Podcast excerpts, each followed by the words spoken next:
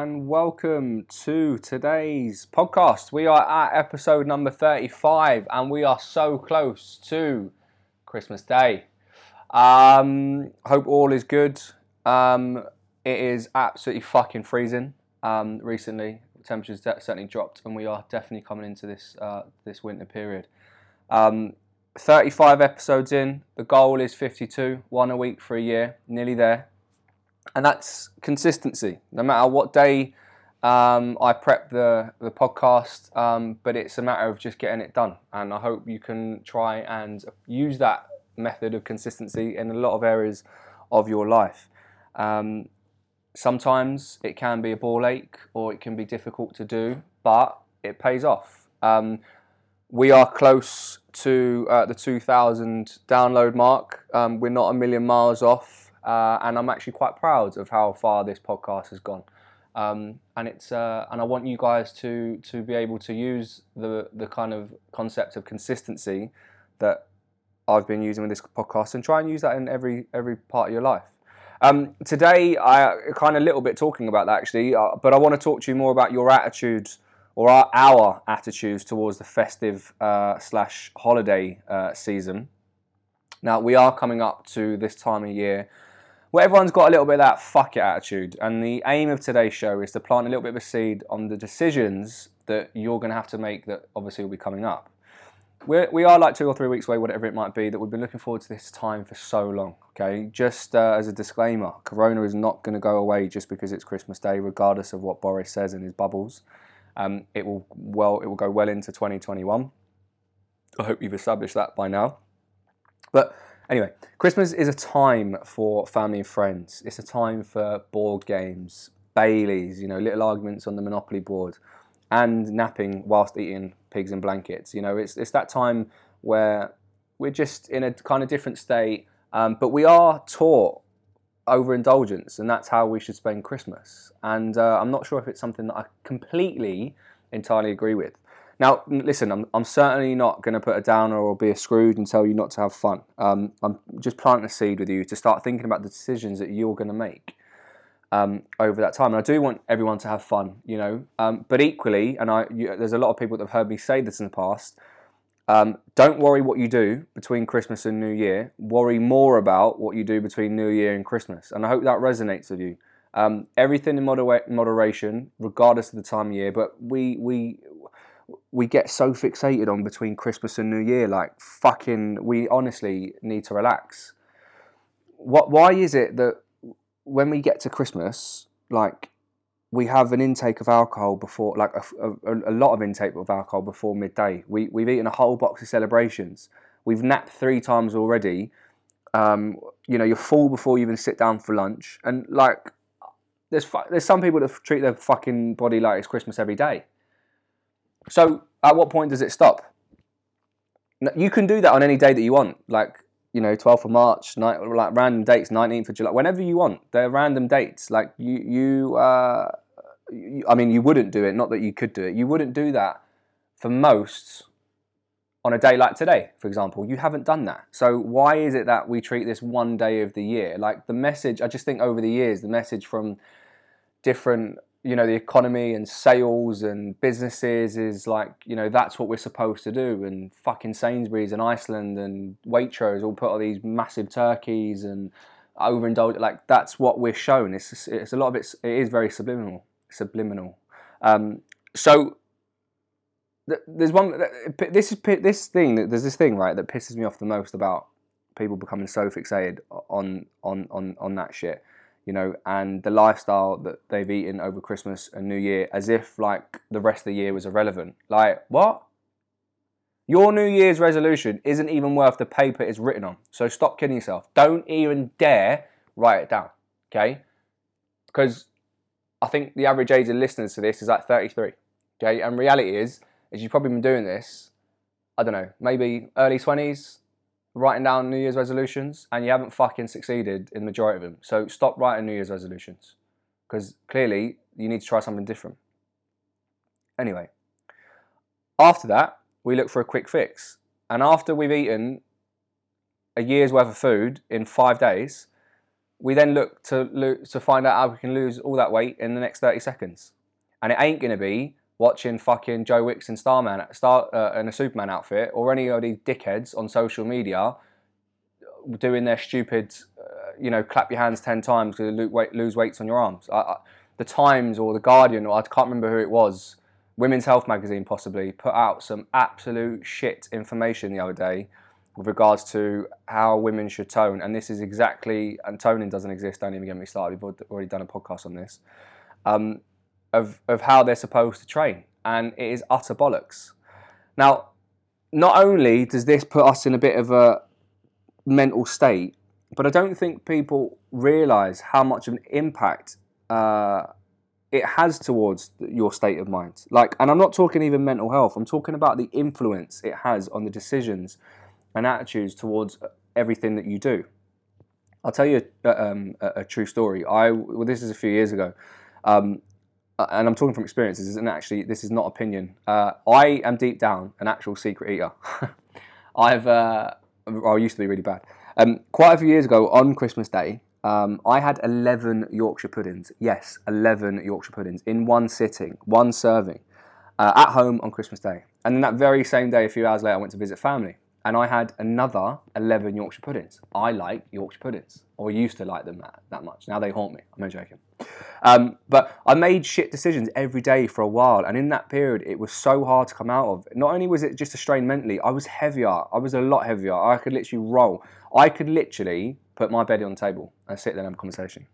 Did I feel guilty? Absolutely fucking not. No chance. But I knew I had to do work coming out of it and it wasn't a New Year's resolution. And I, and I knew I had a work, like I've got a work ethic. I know that, that's established. I know I had to make changes, otherwise, it would have even been more detrimental to my state of mind and body composition. And if you don't have the mental strength to step away from it or to, I mean, yes, absolutely, there are certain people that can, you know, binge or do those things, and that's fine because they've developed the coping mechanisms and the strategies they've put in place to come out of that. But a lot of us are going into this without those strategies and without their mechanisms to deal with it. So if you don't have the mental strength to step away from it or, or the mechanisms or the strategies, um, you can outdo some habits that maybe have taken you quite a few months to create. Like, and notice I haven't said years because it is very unlikely, and I, and I use myself as an example because I had been doing it for so long that it, you know, that it was going to break that habit, let's say, for me because it was easy for me. I mean, it wasn't easy, but it was a lot easier for me to be able just to put that to one side and focus onto you know everyday things. Um, and you are going to see an absolute wave of shit on social media over well probably starting I would imagine probably next week all the way up until the end of Jan and going into a little bit of February actually um, about what to do, how to lose weight, how to do this, join this, free this. Like no, fuck that genuinely, if you see an advert or a person on Instagram or Facebook that tell you about quick fix or tell you this and promise you that, unfollow it, report it, whatever you want to do. Just, I mean, don't necessarily report it. It's not, it's not that. Well, I guess it is spam. It should be taken off the internet completely, but they probably won't do that. Um, just unfollow it. There's, it's very simple. Press that fucking button that says unfollow. You're an adult if you still haven't managed to separate shit from the real stuff, then I would say that you definitely haven't learnt your lessons yet. We live in a world with, with all this information that is miscommunicated, and a lot of lies are led. Like, you know, a lot of businesses are just in it for sales. They just want to make your money. They don't care about you. It's just, I want your money, don't care what happens after. Okay, and it's very detrimental, and this is why there's always problems within the fitness industry. And it's not even just the fitness industry, there's a lot of other industries, but I'll talk about mine. Um, so get rid of it. Just absolutely get rid of them. And if you haven't done so already, do it now. After, even whilst you're listening to me, you can you can definitely use your Spotify and podcast um, whilst using other, or Instagram whilst you're use, whilst you're listening to me. You can do it now. Please think about not like don't also you know comes the time of year that you you, you, you know you're like, oh that person's done this, put on weight or lost weight. Da, da, da. Please don't be negative towards someone who's who has believed in themselves and worked so hard throughout the year, and wants you know some sensible downtime and lets you know. Um, I mean, you could even call it like letting their hair down, but just you know, things they've they've worked hard themselves, they believe themselves all year round, and they just want a different couple of days, and that's fine. like don't be negative towards them. Like I know fully grown adults who still believe they're going to complete their New Year's resolution. So think about that. And that's quite funny, actually, if you think about it. Everything in moderation, and we should know this by now. It, it, it blows my mind still, right? At the age of 30, it blows my mind that a fully grown adult can buy themselves an advert, an advert, um, advert, advent calendar and wake up every single morning, open that window and eat that chocolate bar every day for 30 days. But you ask them to drink two and a half litres of water every day and they fall off their chair. Like, what the fuck? Oh, I'm to piss myself. Ah, oh, I'll go to toilet all the time. But you can open that fucking little window every day, 30 days, for that fucking bit of chocolate. But you can't discipline yourself to have fucking two and a half litres of water every day. See where the problem is. Some home truths a little bit, you know? But fucking fix up. Right. Enough of me ranting. Had to get it off my chest.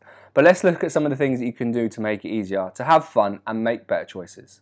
Now, just because it's Christmas doesn't mean that you have to wake up. I mean, if you don't have kids, you might find yourself that you've got a lie-in. If you do, you're probably up at the crack of dawn. But but but you still want to kind of keep things as as as, as the same, as much of the same as possible.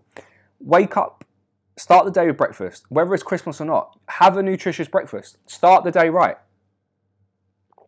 If you can start the day right, it's very likely that you're going to be putting yourself in a much better position that had you you know wake up at 10 o'clock and you've opened that fucking last day of the calendar and you've gone oh big chocolate bar in there woo and started the day that way.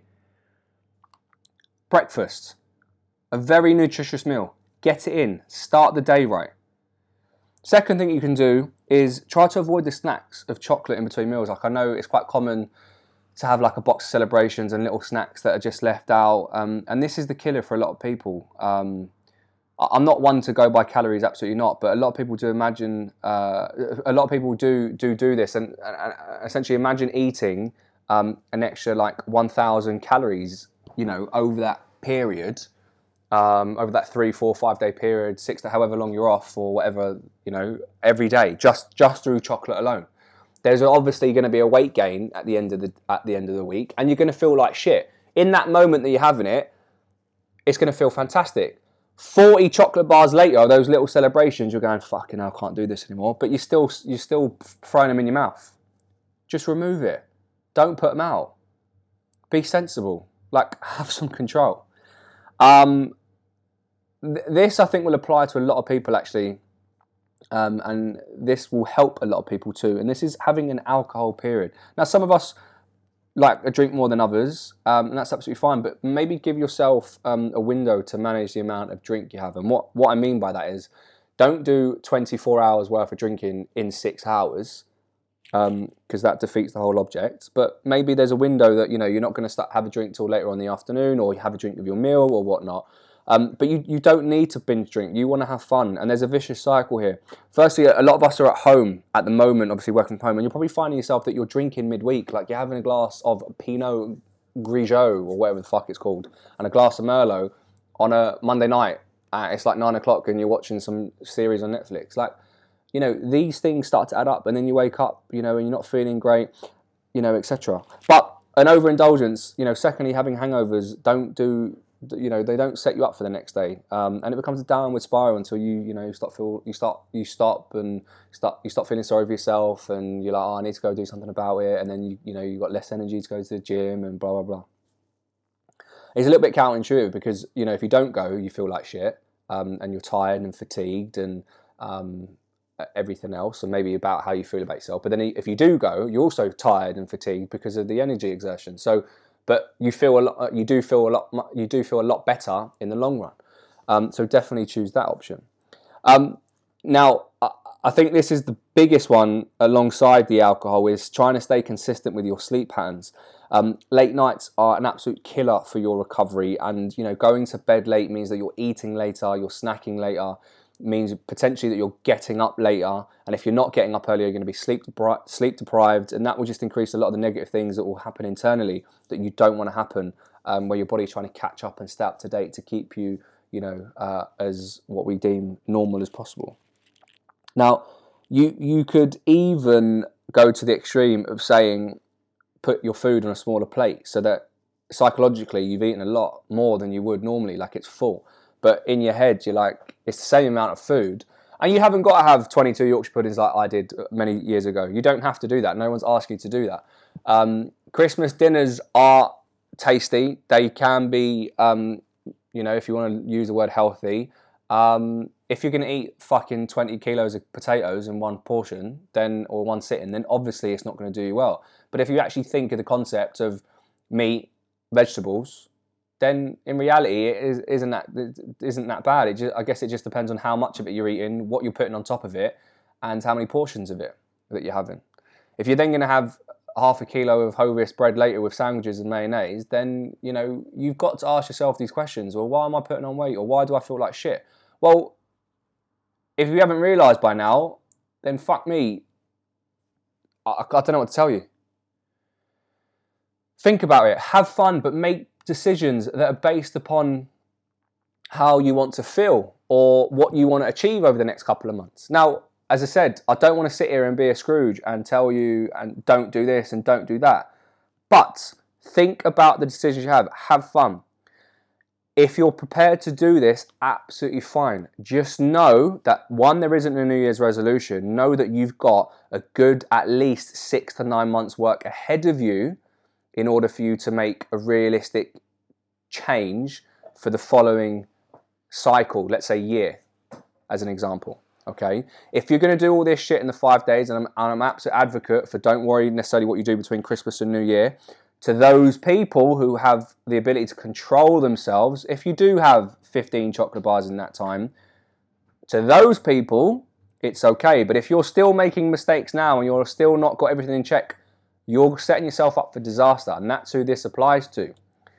Worry about what you do between uh, December 31st and Christmas Day the following year, because that will give you a better representation of the, of the decisions that you've been making throughout that year. So if you decide that you want to make a real change and you're going to take the following year to do that, around this time next year, you should be in a very, very good position that when you come to Christmas time this year, if you want to have an extra bit of this and an extra bit of that, it's fine because it is incorporated into your kind of strategy. You are 12 months into a lifestyle change um, and you absolutely have full control. But the reality is, most of us do not have control re- fucking today, let alone Christmas Day. And that is exactly why you need to make sensible choices. Have fun, just be fucking sensible.